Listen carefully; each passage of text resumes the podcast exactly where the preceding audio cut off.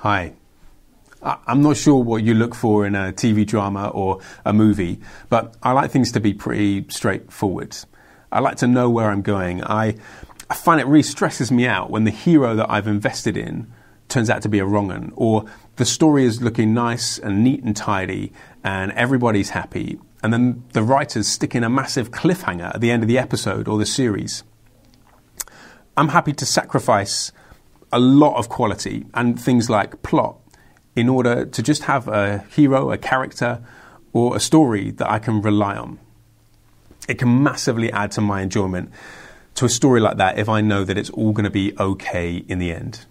And fortunately, in the Bible, with the story of Jesus, we already have an assurance of how the story will end. We know it's going to be okay. But the danger that I then run is that I don't engage or even notice the messiness or the realness of the story so far.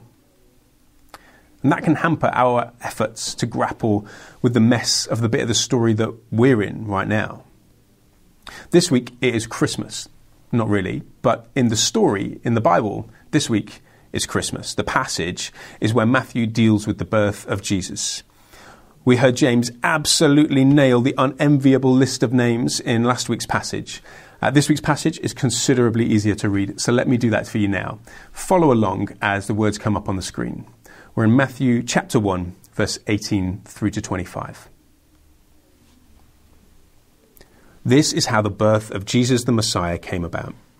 His mother, Mary, was pledged to be married to Joseph, but before they came together, she found that she was pregnant through the Holy Spirit. Because Joseph, her husband, was faithful to the law and yet did not want to expose her to public disgrace, he had in mind to divorce her quietly. But after he'd considered this, an angel of the Lord appeared to him in a dream and said, "Joseph, son of David, do not be afraid to take Mary home as your wife, because what is conceived in her is from the Holy Spirit. She will give birth to a son, and you are to give him the name Jesus, because he will save his people from their sins." All this took place to fulfill what the Lord had said through the prophet. "The virgin will conceive and give birth to a son, and they will call him Emmanuel," which means God with us. When Joseph woke up, he did what the angel of the Lord had commanded him, and he took Mary home as his wife. But he did not consummate their marriage until she gave birth to a son, and he gave him the name Jesus.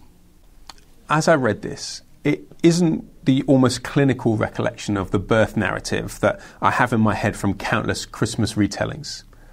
Those seem to have like an orderly feeling to them, as though everything was meant to happen that way. You know, this and then that and then this. And of course, that's true. It's all part of the plan. We know from the genealogy that James preached from last week that it's all in the plan.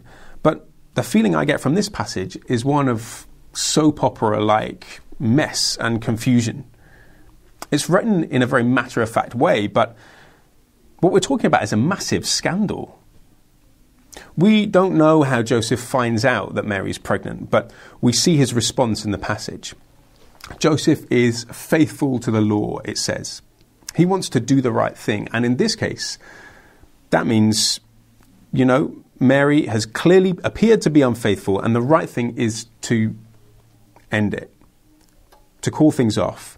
But we read that despite this, he chose not to go down the route of outing the adulteress, which was common and acceptable at the time, but instead he's gentle, he's compassionate, and he considers sorting things out discreetly. Joseph must have been really hurting. Mary and Joseph were engaged, but unlike for us today, that was a much bigger deal. In their culture, it was much more of a concrete step on the road to full marriage. So you were already called husband and wife, and to leave an engagement, you had to go through a proper divorce process. One thing that was definitely not supposed to happen, though, was babies. In many ways, Joseph is quite a minor character in the Bible, but we can learn a lot from the way he responds to this situation.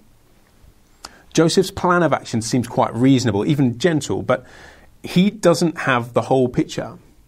An angel of the Lord fills him in. He fills in the blanks for him in a dream, but the explanation seems as far-fetched as yet another soap opera storyline.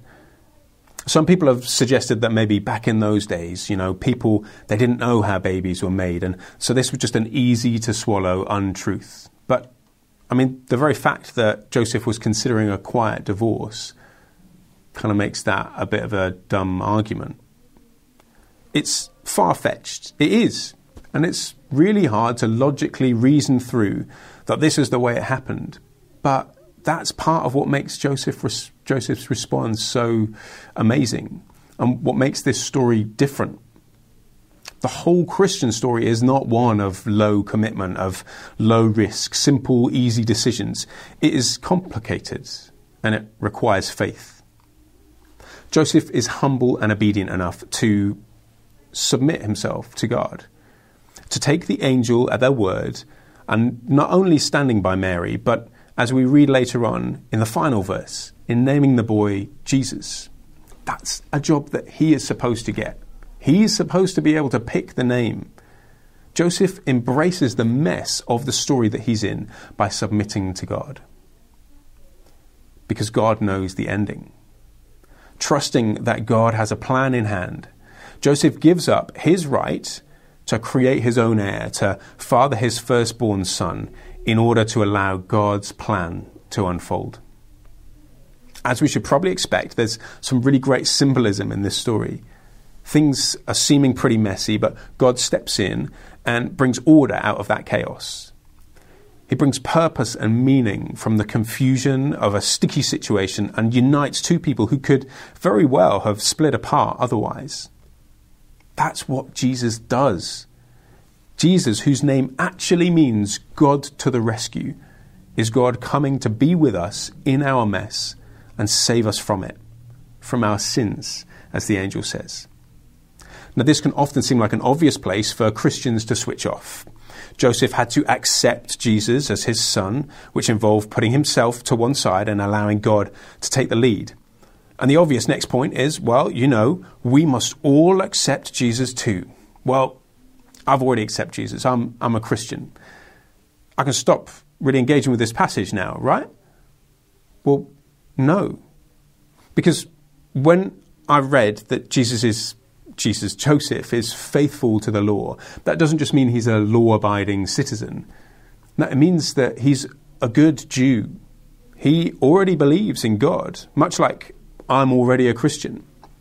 The story isn't just teaching us that we should all accept Jesus. Of course, it is saying that, but not only that. Even though I'm a Christian and I've accepted Jesus already, I don't always invite Jesus into every area of my life. There's a decision moment in that story. Joseph moves from just ticking along, you know, from being an upright citizen, hoping to avoid mess and complication, to being all in, all in for God's far-fetched plan, and a plan that embraces the messiest, most embarrassing and, and painful situations, and a plan that leads him through those. In retrospect, it might seem like a no-brainer for Joseph, but I know that when I'm most embarrassed, when I'm most hurt or I feel most let down, I'm reluctant to embrace that situation. I just want to avoid it, ignore it, and, and get back to my plan. I guess that I just want to be safer. I want to know where we're going. It's like the difference between being lukewarm, you know, uh, safe, comfortable, keeping my nose clean, sticking to my plan, ticking along, and quite hot, embracing Jesus, bringing real hope, being truly different, running after God's plan, even when that seems dangerous. Christmas is one of the times in my year when I remember that no matter what is happening on T V, in the dramas or anywhere else, there is one hero who can always be relied on, to be steadfast, to be good, to keep his promises. But the, one of the key things about that hero, about Jesus, is that he does not require me or us to be straightforward or sorted. He meets us in our messiest of situations, and he is God with us there. Matthew quotes from the words of the prophet Isaiah that he wrote almost seven hundred years earlier. The virgin will conceive and give birth to a son, and they will call him Emmanuel, which means God with us. It might seem far-fetched, but It turns out that this has been in the plan for quite a while.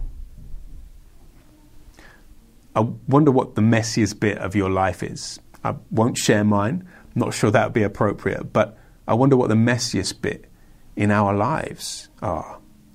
Joseph accepted Jesus as his son, which is more of a sacrifice than it might first appear. In his mess, he put faith in God, moving from lukewarm to white hot. Will you accept Jesus as God's son, as God with us, and as God to the rescue? If you're not yet a Christian, then that might simply mean saying yes to Jesus. But if you are a Christian, it still means saying yes, and it means still saying yes. Say yes to Jesus in your messiest place. Invite him in. Where are you ticking along? Where do you need to move from lukewarm to white hot? Will you let God meet you in your mess and lead you through it?